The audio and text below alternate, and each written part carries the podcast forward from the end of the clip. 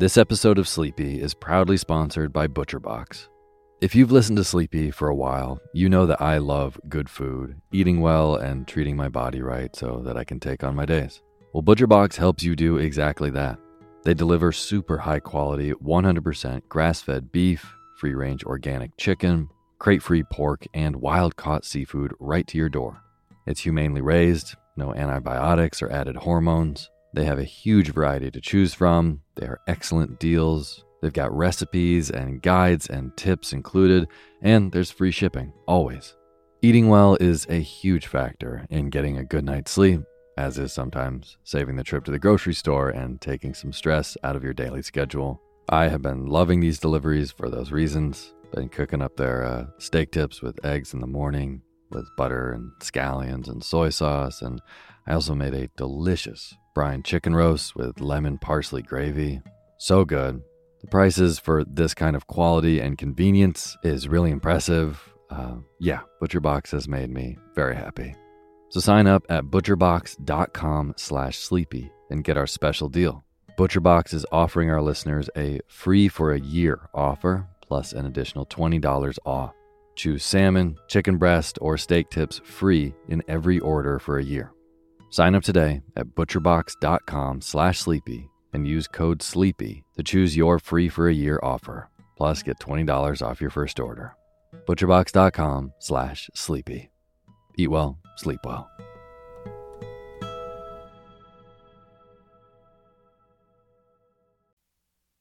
Hey, my name's Otis Gray, and you're listening to Sleepy.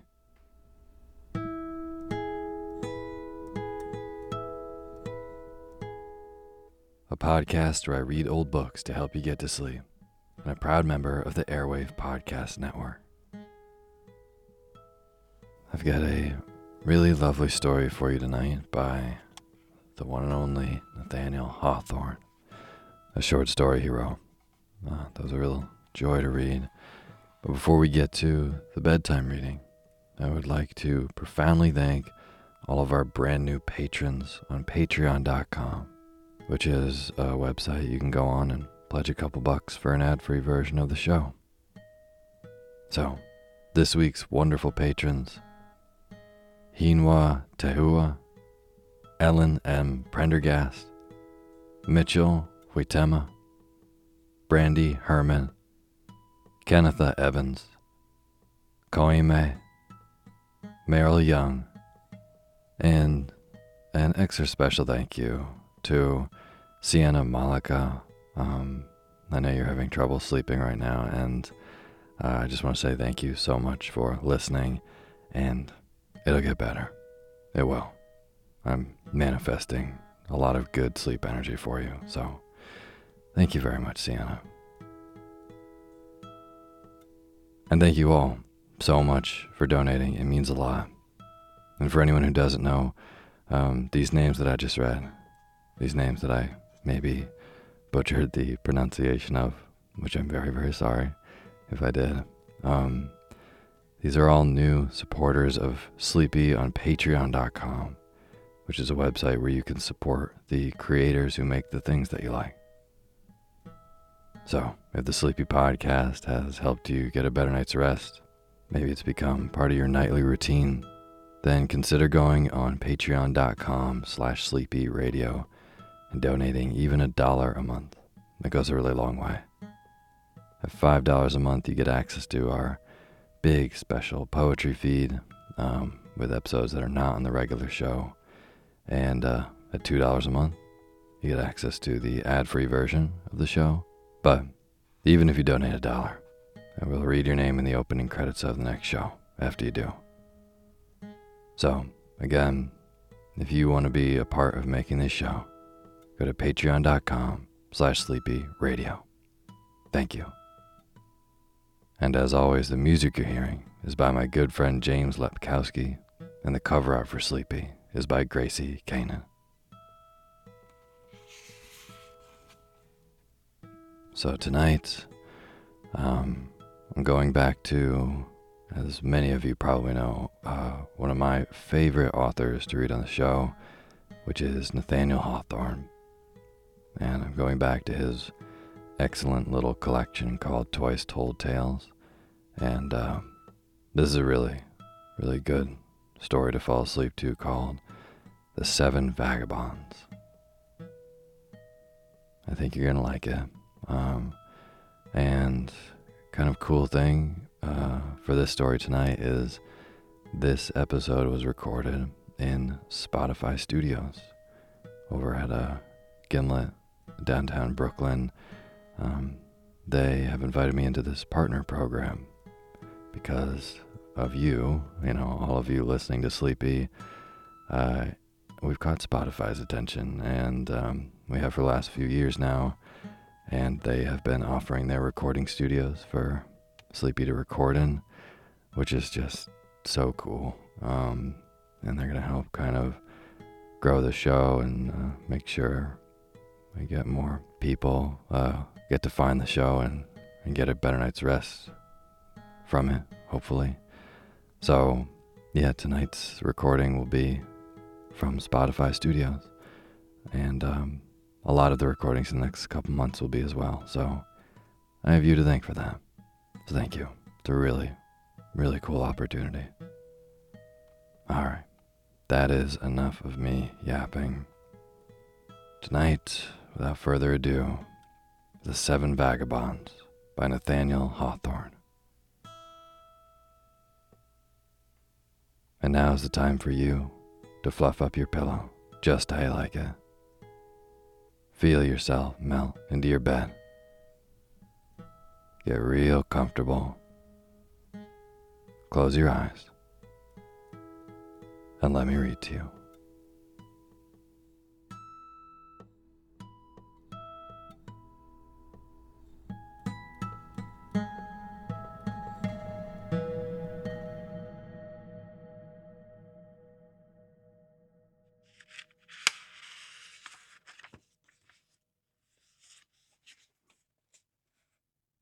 The Seven Vagabonds. Rambling on foot in the spring of my life, in the summer of the year, I came one afternoon to a point which gave me the choice of three directions. Straight before me, the main road extended its dusty length to Boston. On the left, a branch went toward the sea, and would have lengthened my journey a trifle of twenty or thirty miles, while by the right hand path I might have gone over hills and lakes to Canada visiting in my way the celebrated town of Stamford. On a level spot of grass, at the foot of the guidepost appeared an object which, though locomotive on a different principle, reminded me of Gulliver's portable mansion among the Brobdingnags. It was a huge covered wagon, or more properly, a small house on wheels, with a door on one side and a window shaped by green blinds on the other. Two horses munching provender out of baskets which muzzled them were fastened near the vehicle. A delectable sound of music proceeded from the interior, and I immediately conjectured that this was some itinerant show, halting at the confluence of the roads to intercept such idle travelers as myself. A shadow had long been climbing up the western sky, and now hung so blankly over my onward path that it was a point of wisdom to seek shelter here. Halloo, who stands guard there? Is the doorkeeper asleep? cried I, approaching a ladder of two or three steps which was let down from the wagon. The music ceased at my summons, and there appeared at the door not the sort of figure that I had mentally assigned to the wandering showman, but a most respectable old personage whom I was sorry to have addressed in so free a style. He wore a snuff colored coat and small clothes with white top boots, and exhibited the mild dignity of aspect and manner which may often be noticed in aged schoolmasters, and sometimes in deacons selectmen, or other potentates of that kind. A small piece of silver was my passport within his premises, where I found only one other person hereafter to be described.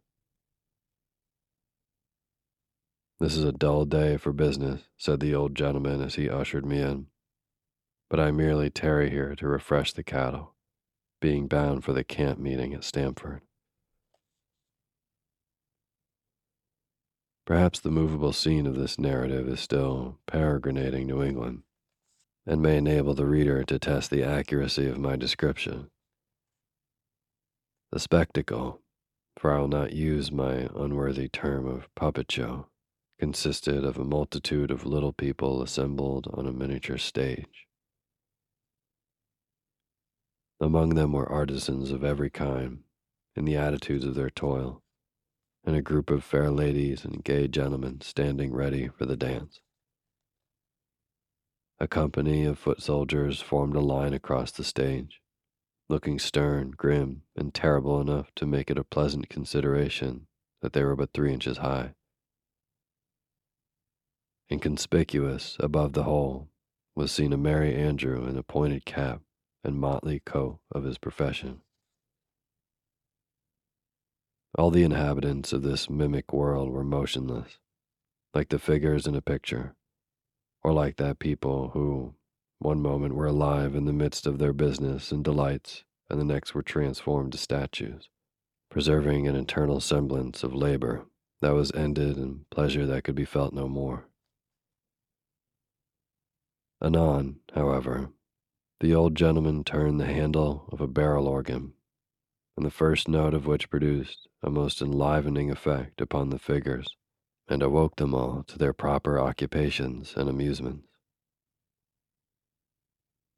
By the selfsame impulse, the tailor plied his needle, the blacksmith's hammer descended upon the anvil, and the dancers whirled away on feathery tiptoes. The company of soldiers broke into platoons, retreated from the stage, and were succeeded by a troop of horse, who came prancing onward with such a sound of trumpets and trampling of hoofs as might have startled Don Quixote himself while an old toper of inveterate ill habits uplifted his black bottle and took off a hearty swig.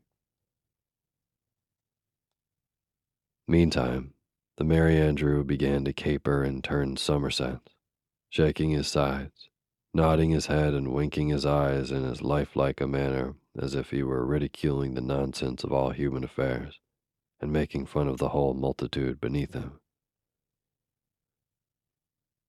At length, the old magician, for I compared the showman to Prospero entertaining his guests with a mask of shadows, paused that I might give utterance to my wonder.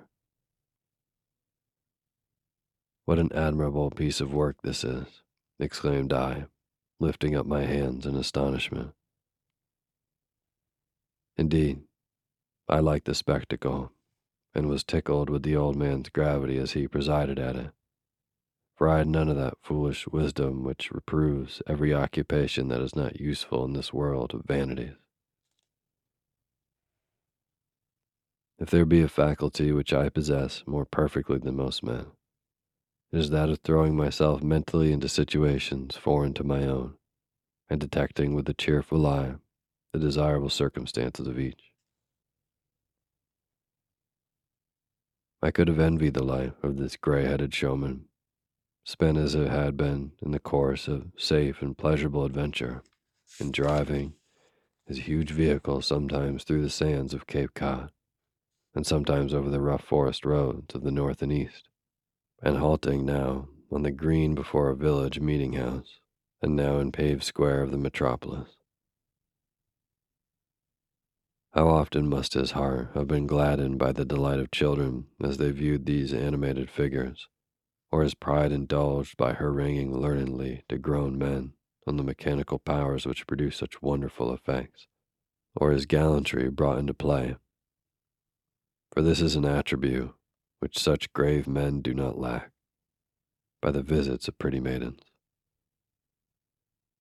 And then, with how fresh a feeling must he return at intervals to his peculiar home.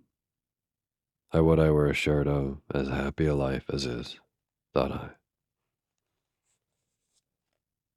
though the showman's wagon might have accommodated fifteen or twenty spectators, and now contained only himself and me and a third person, at whom I threw a glance on entering. He was a neat and trim young man of two or three and twenty. His drab hat and green frock coat with velvet collar were smart, though no longer new, while a pair of green spectacles that seemed needless to his brisk little eyes gave him something of a scholar like and literary air. After allowing me a sufficient time to inspect the puppets, he advanced with a bow and drew my attention to some books in a corner of the wagon. These he had forthwith began to extol with an amazing volubility of well sounding words and an ingenuity of praise that won him my heart, as being myself one of the most merciful of critics. Indeed, his stock required some considerable powers of commendation in the salesman. There were several ancient friends of mine, the novels of those happy days when my affections wavered between the Scottish chiefs and Thomas Thumb, besides a few of later dame whose merits had not been yet acknowledged by the public. I was glad to find that dear little venerable volume of New England Primer, looking as antique as ever, though in its thousandth new edition. A bundle of superannuated gilt picture books made such a child of me that, partly from the glittering covers and partly for the fairy tales within. I bought the whole, and an assortment of ballads and popular theatrical songs drew largely on my purse. To balance these expenditures, I meddled neither with sermons, nor science, nor morality, though volumes of each were there, nor with the life of Franklin in the courses of paper but so showily bound that it was emblematic of the doctor himself in the court dress which he refused to wear at Paris. Nor with Webster's spelling book, nor some of Byron's minor poems, nor half a dozen little testaments at 25 cents each. Thus far, the collection might have been swept from some great bookstore or picked up at an evening auction room there was one small blue covered pamphlet which the peddler handed me with so peculiar an air that I purchased it immediately at his own price. And then, for the first time, the thought struck me that I had spoken face to face with the veritable author of a printed book. The literary man now evinced a great kindness for me, and I ventured to inquire which way he was traveling. Oh, said he. I keep company with this old gentleman here, and we are moving now toward the camp meeting at Stamford. He then explained to me that for the present season he had rented a corner of the wagon as a bookstore, which, as he wittily observed, was a true circulating library, since there were few parts of the country where it had not gone its rounds. I approved of the plan exceedingly, and began to sum up within my mind the many uncommon felicities in the life of a book peddler, especially when his character resembled that of an individual before me. At a high rate was to be reckoned the daily and hourly enjoyment of such interviews as the present, in which he seized upon the admiration of a passing stranger, and made him aware that a man of literary taste and even of literary achievement, was traveling the country in a showman's wagon. A more valuable, yet not infrequent triumph might be won his conversations with some elderly clergyman, long vegetating in a rocky, woody, watery back settlement of New England, who has recruited his library from the peddler stock of sermons, would exhort him to seek a college education and become the first scholar in his class. Sweeter and prouder yet would be his sensations when, talking poetry while he sold spelling books, he should charm the mind and happily touch the heart of a fair country schoolmistress, herself an unhonored poetess, aware of blue stockings, which none but himself took pains to look at. But the scene of this completest glory would be when the wagon had halted the night and his stock of books was transferred to some crowded barroom. Then would he recommend to the multifarious company whether the traveler from the city, or teamster from the hills, or neighboring squire, or the landlord himself, or the loutish hustler, work suited to each particular taste and capacity, proving all the while, by acute criticism and profound remark, that the lore in his books was even exceeded that in his own brain. Thus happily would he traverse the land, sometimes a herald before the march of mine, sometimes walking arm in arm with awful literature, and reaping everywhere a harvest of real and sensible popularity which the secluded bookworms by whose toil he lived could never hope for. If ever I meddle with literature, thought I, fixing myself in an adamantine resolution, it shall be as a traveling bookseller. Though it was still mid afternoon, the air had now grown dark about us, and a few drops of rain came down upon the roof of our vehicle, pattering like the feet of birds that had flown thither to rest. A sound of pleasant voices made us listen, and there soon appeared halfway up the ladder the pretty person of a young damsel whose rosy face was so cheerful that even amid the gloomy light it seemed as if the sunbeams were peeping under her bonnet.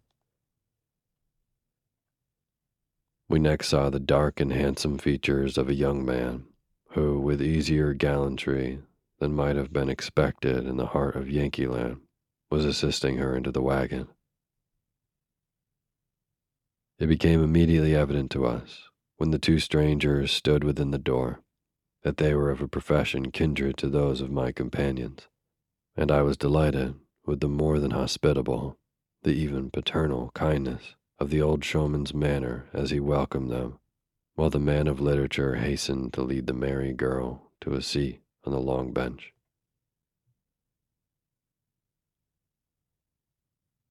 You are housed but just in time, my young friends, said the master of the wagon.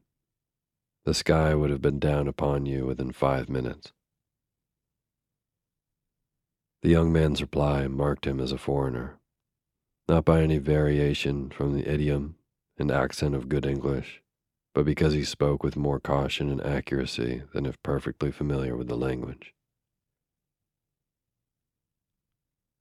We knew that a shower was hanging over us, said he and consulted whether it were best to enter the house on the top of yonder hill. But seeing your wagon on the road, we agreed to come thither, interrupted the girl with a smile, because we should be more at home in a wandering house like this. I, meanwhile, with many a wild and undetermined fantasy, was narrowly inspecting those two doves that had flown into our ark. The young man, tall and agile and athletic, wore a mass of black shining curls clustering round a dark and vivacious countenance, which, if it had not greater expression, was at least more active and attracted readier notice than the quiet faces of our countrymen. At his first appearance, he had been laden with a neat mahogany box of about two feet square, but very light in proportion to its size which he had immediately unstrapped from his shoulders and deposited on the floor of the wagon. The girl had nearly as fair a complexion as our own beauties, and a brighter one than most of them. The lightness of her figure, which seemed calculated to traverse the world without weariness, suited well with the glowing cheerfulness of her face and of her gay attire, combining the rainbow hues of crimson, green, and a deep orange was as proper to her lightsome aspect as if she had been born in it.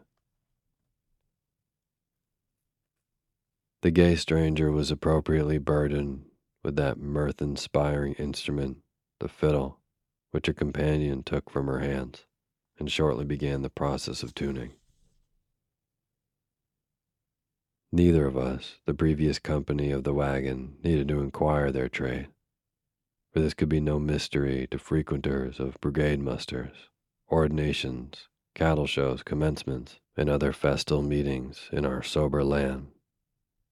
And there is a dear friend of mine who will smile when this page recalls to his memory a chivalrous deed performed by us in rescuing the showbox of such a couple from a mob of great double fisted countrymen. Come, said I to the damsel of gay attire, shall we visit all the wonders of the world together? She understood the metaphor at once, though, indeed, it would not have much troubled me if she had assented to the literal meaning of my words. The mahogany box was placed in a proper position, and I peeped in through its small round magnifying window while the girl sat by my side and gave short descriptive sketches as one after another the pictures were unfolded to my view. We visited together, at least our imaginations did, full many a famous city in the streets of which I had long yearned to tread. Once, I remember, we were in the harbor of Barcelona, gazing townward. Next, she bore me through the air to Sicily and bade me look up at blazing Etna. Then we took a wing to Venice and sat in a gondola beneath the arch of Rialto. And anon, she set me down among the thronged spectators at the coronation of Napoleon. But there was one scene, its locality she could not tell, which charmed my attention longer than all the gorgeous palaces and churches, because the fancy haunted me that I myself, the preceding summer, had beheld just such a humble meeting house, in just such a pine surrounded nook among our own green mountains. All these pictures were tolerably executed, though far inferior to the girl's touches of description. Nor was it easy to comprehend how, in so few sentences, and these, I supposed, in a language foreign to her, she contrived to present an airy copy of each varied scene.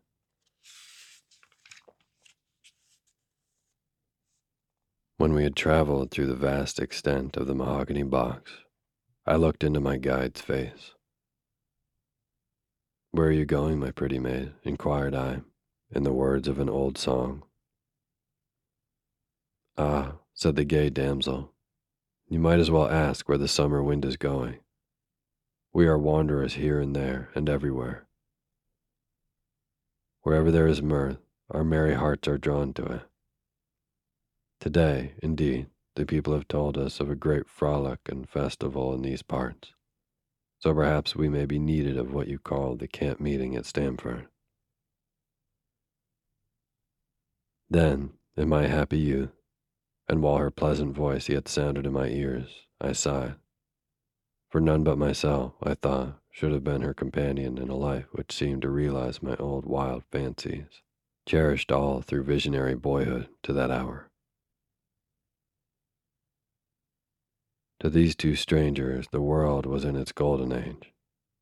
Not that, indeed, it was less dark and sad than ever, but because its weariness and sorrow had no community with their ethereal nature. Wherever they might appear in their pilgrimage of bliss, youth would echo back their gladness. Care stricken maturity would rest a moment from its toil, and age, tottering among the graves, would smile in withered joy for their sakes. The lonely cot, the narrow and gloomy street, the somber shade would catch a passing gleam, like that now shining on ourselves as these bright spirits wandered by. Blessed pair, whose happy home was throughout all the earth. I looked at my shoulders and thought them broad enough to sustain those pictured towns and mountains. Mine, too, was an elastic foot as tireless as the wing of a bird of paradise. Mine was then an untroubled heart that would have gone singing on its delightful way. O maiden, said I aloud, why did you not come hither alone? While the merry girl and myself were busy with the show box the unceasing rain had driven another wayfarer into the wagon. He seemed pretty nearly of the old showman's age, but much smaller, leaner, and more withered than he, and less respectably clad in a patched suit of gray. Withal, he had a thin, shrewd countenance and a pair of diminutive gray eyes, which peeped rather too nearly out of their puckered sockets. This old fellow had been joking with the showman in a manner which intimated previous acquaintance. But perceiving that the damsel and I had terminated our affairs, he drew forth a folded document and presented it to me. As I had anticipated, it proved to be circular, written in a very fair and legible hand, and signed by several distinguished gentlemen whom I had never heard of stating that the bear had encountered every variety of misfortune and recommending him to the notice of all charitable people. Previous disbursements had left me no more than a five dollar bill, out of which, however, I offered to make the beggar a donation provided he would give me change for it. The object of my beneficence looked keenly in my face and discerned that I had none of that abominable spirit, characteristic though it may be of a full blooded Yankee, which takes pleasure in detecting every little harmless piece of knavery. Why, perhaps, said the ragged old mendicant, if the bank is in good standing. I can't say, but I may have enough about me to change your bill. It is a bill of the Suffolk Bank, said I and better than the specie. As the beggar had nothing to object, he now produced a small buff leather bag tied up carefully with a shoestring. When this was open, there appeared a very comfortable treasure of silver coins of all sorts and sizes, and I even fancied that I saw gleaming among them the golden plumage of that rare bird in our currency, the American eagle. In this precious heap was my bank note deposited, the rate of exchange being considerably against me. His wants being thus relieved, the destitute man pulled out of his pocket an old pack of greasy cards, which had probably contributed to fill the buff leather bag in more ways than one. Come, said he, I spy a rare fortune in your face, and for twenty five cents more I'll tell you what it is. I never refused to take a glimpse into futurity. So, after shuffling the cards, and when the fair damsel had cut them, I dealt a portion to the prophetic beggar. Like others of his profession, before predicting the shadowy events that were moving on to meet me, he gave proof of his preternatural science by describing scenes through which I had already passed. Here let me have credit for a sober fact. When the old man had read a page in his book of fate, he bent his keen gray eyes on mine and proceeded to relate in all its minute particulars what was then the most singular event of my life. It was one which I had no purpose to disclose till the general unfolding of all secrets nor would it be a much stranger distance of inscrutable knowledge or fortunate conjecture if the beggar were to meet me in the street today and repeat word for word the page which I have here written.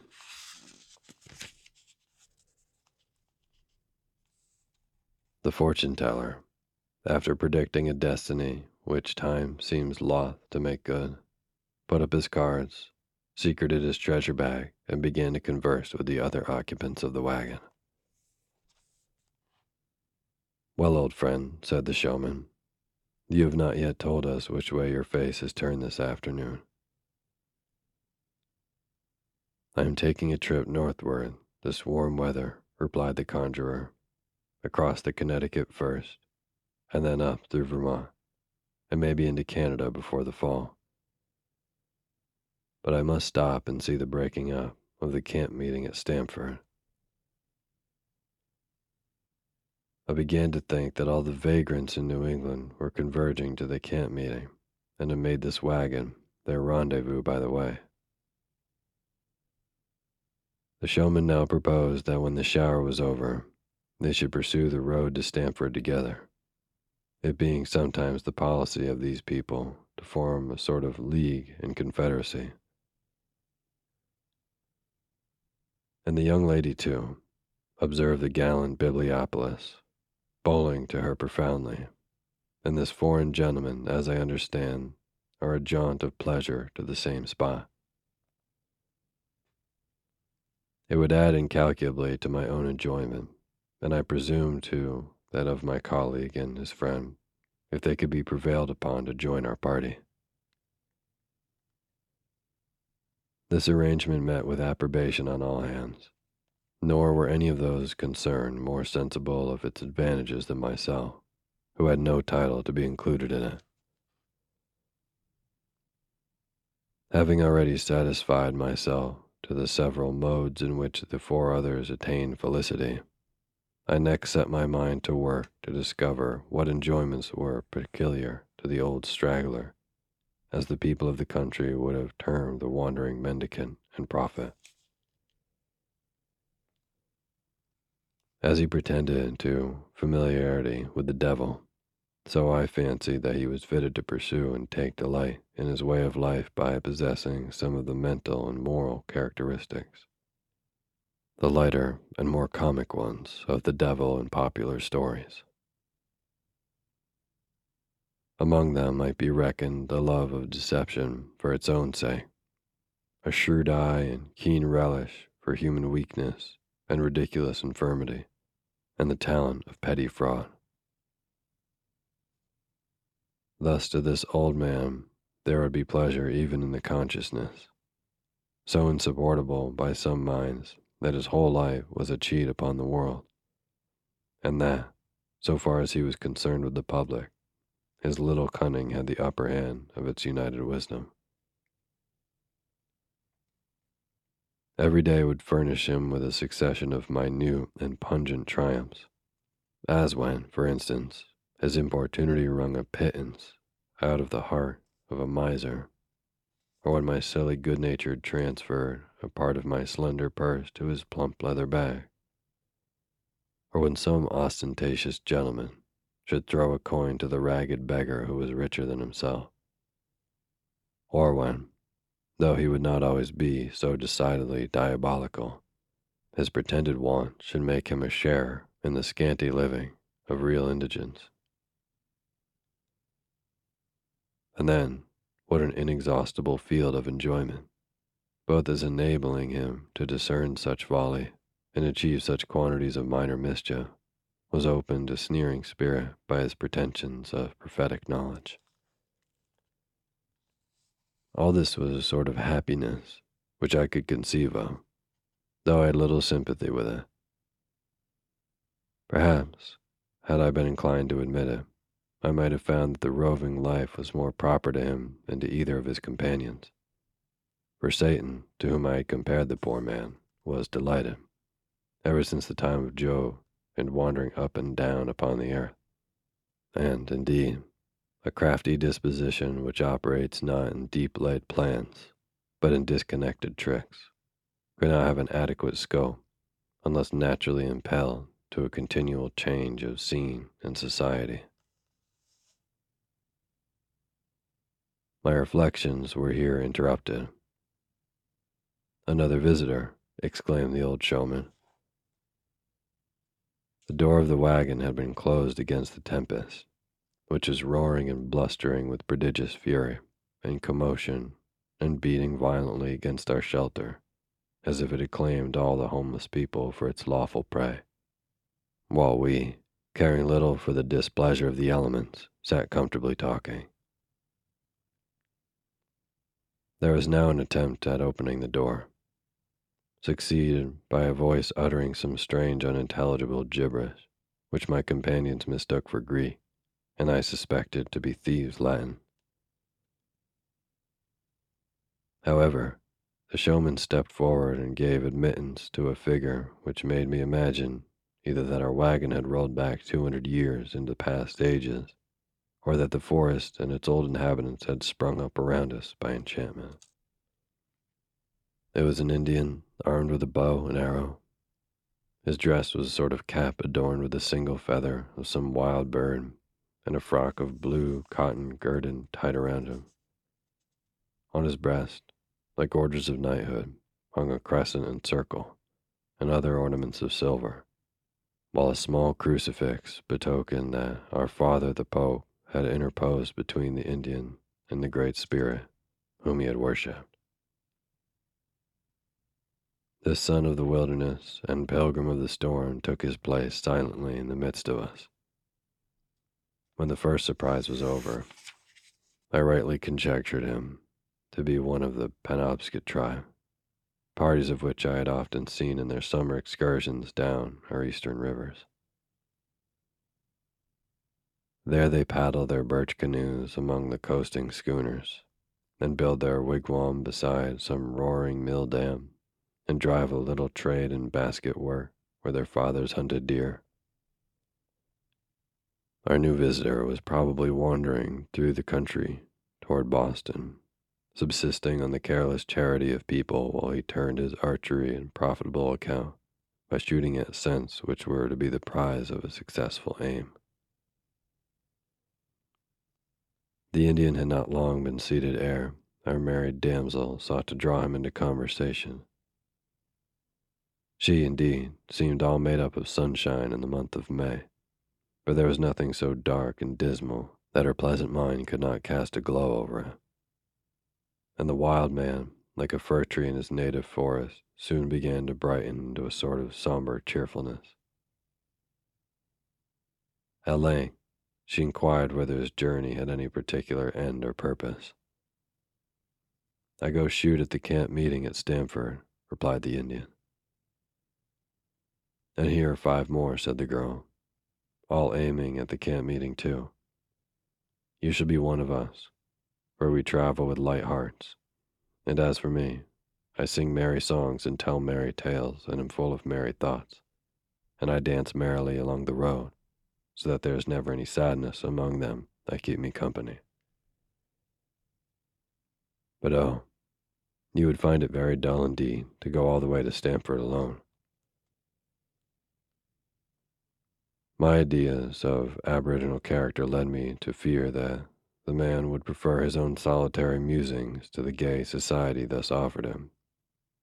On the contrary, the girl's proposal met with immediate acceptance and seemed to animate him with a misty expectation of enjoyment. I now gave myself up a course of thought which, whether it flowed naturally from this combination of events or was drawn forth by a wayward fancy, caused my mind to thrill as if I were listening to deep music.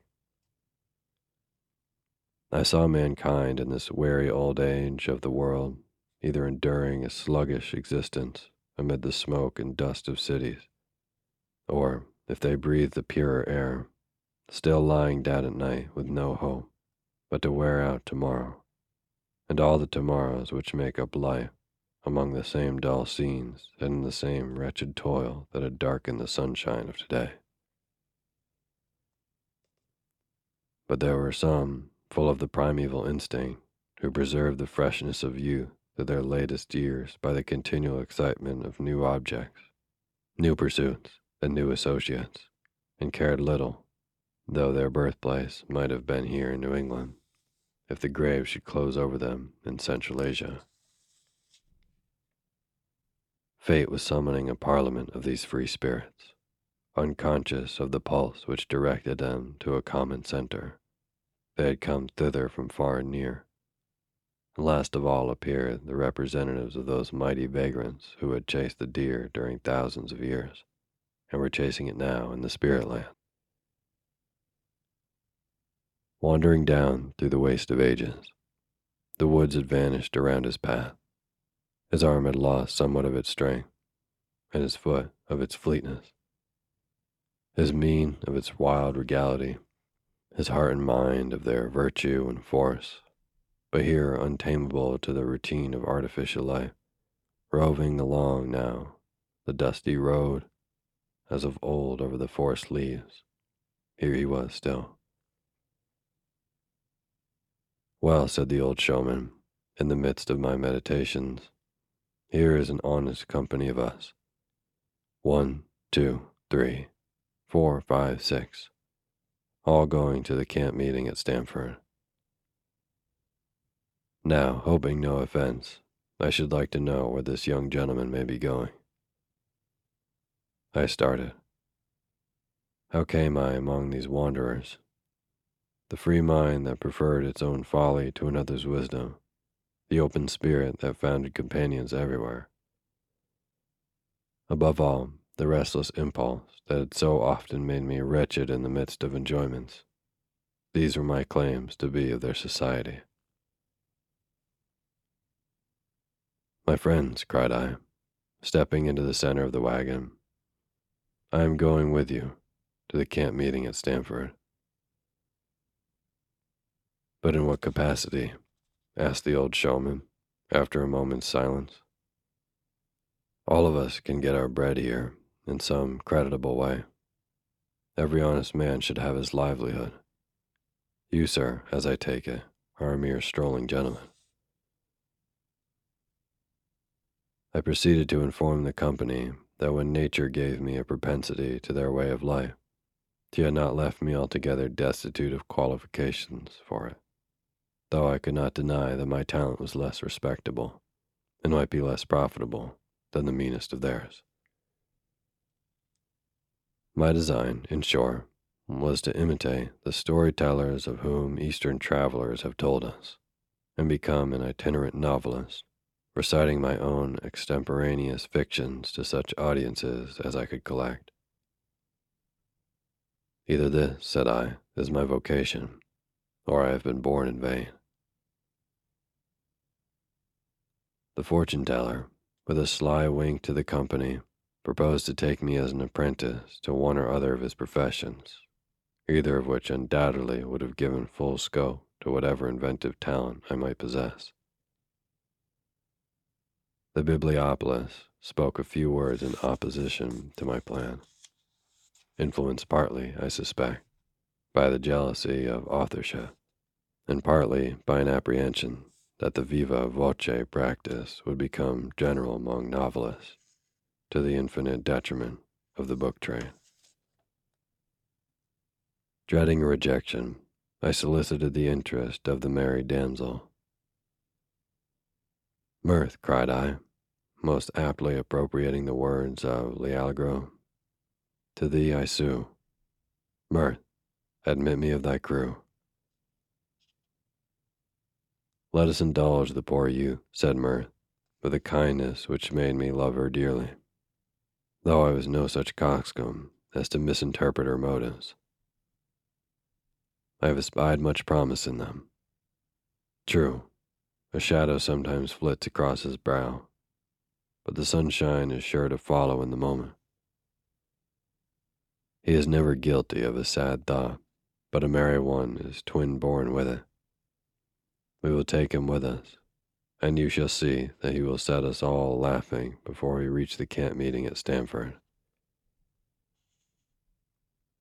Her voice silenced the scruples of the rest and gained me admittance into the league, according to the terms of which without a community of goods or profits, we were to lend each other all the aid and avert all the harm that might be in our power.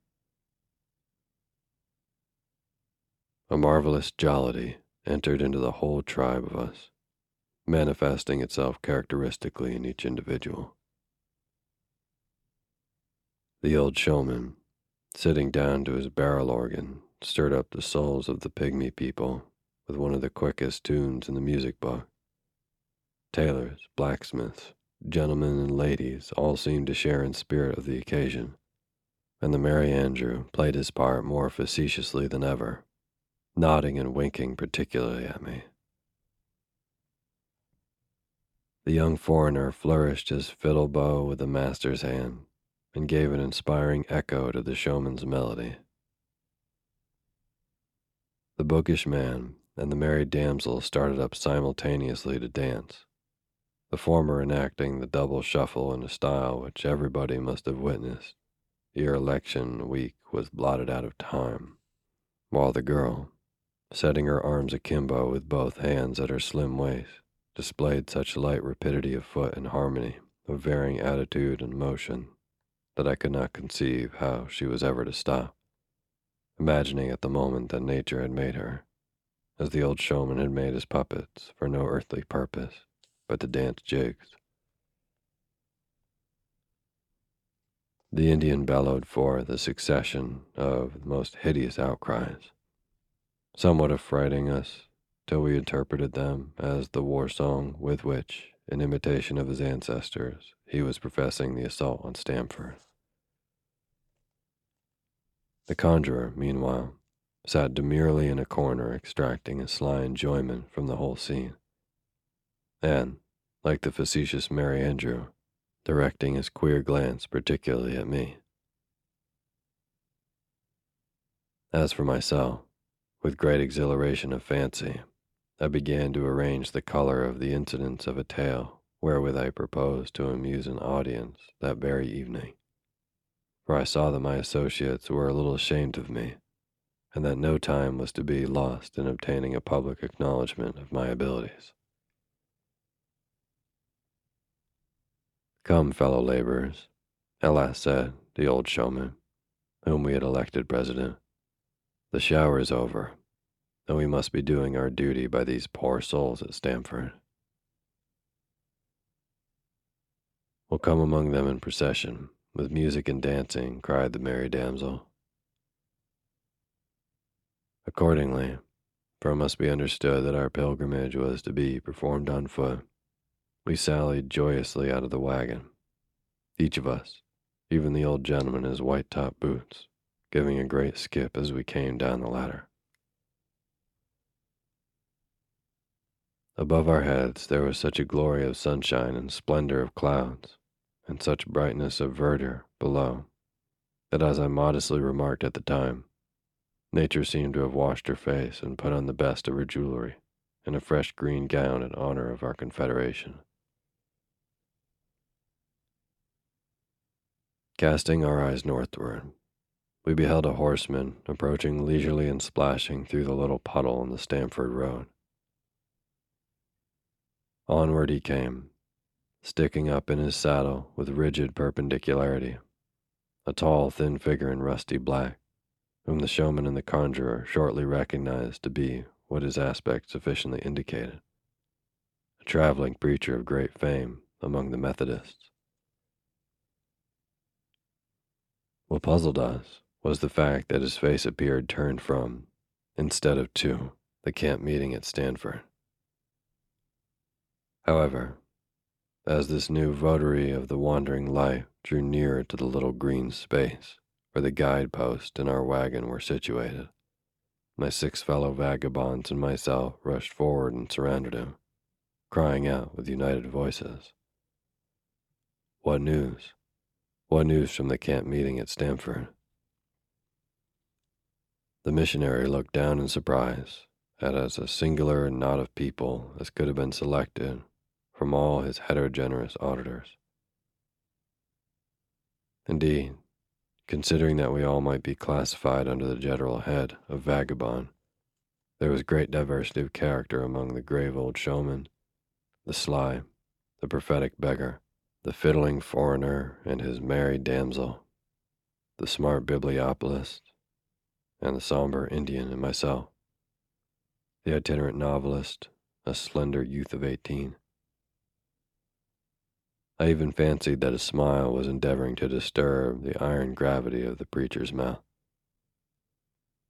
Good people, answered he. The camp meeting is broke up. So saying, the Methodist minister switched his steed and rode westward.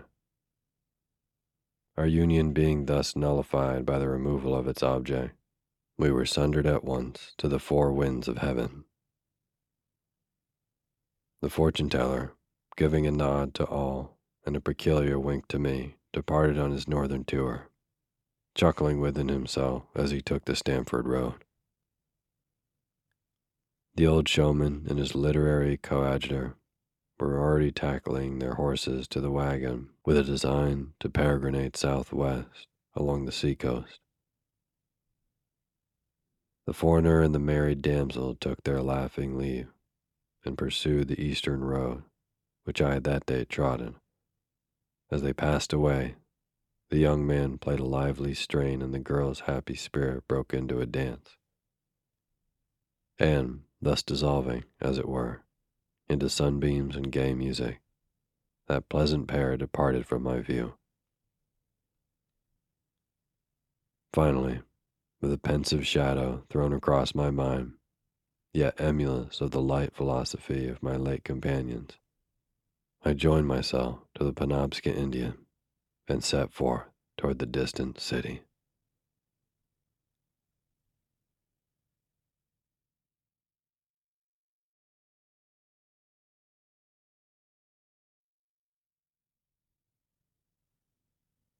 Thank you for listening to Sleepy.